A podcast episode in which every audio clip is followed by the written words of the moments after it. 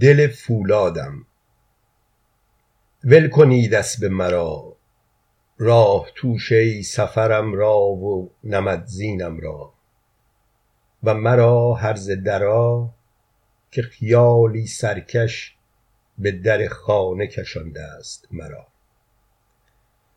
رسم از خطه دوری نه دلی شاد در آن سرزمین هایی دور جای آشوبگران کارشان کشتن و کشتار که از هر طرف و گوشه آن می نشانید بهارش گل با زخم جسدهای کسان.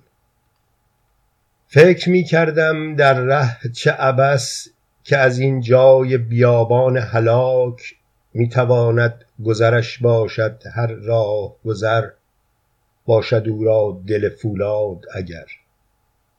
و برد سهل نظر در بد و خوب که هست و بگیرد مشکل ها آسان و جهان را داند جای کین و کشتار و خراب و خذلان.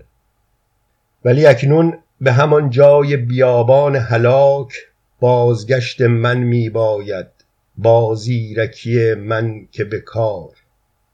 خواب پر هول و تکانی که ره آورد من از این سفرم هست و هنوز چشم بیدارم هر لحظه بر آن می دوزد هستیم را همه در آتش برپا شده اش می سوزد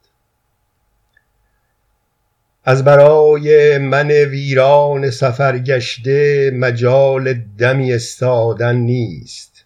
منم از هر که در این ساعت غارت زده تر. همه چیز از کف من رفته به در. دل فولادم با من نیست. همه چیزم دل من بود و کنون می بینم. دل فولادم مانده در راه. دل فولادم را بی شکی انداخته است. دست آن قوم بداندیش در آغوش بهاری که گلش گفتم از خون و ز زخم. وین زمان فکرم این است که در خون برادرهایم ناروا در خون پیچان بی گنه غلطان در خون دل فولادم را زنگ کند دیگرگون هزار و سیصد و سی و دو هجری شمسی.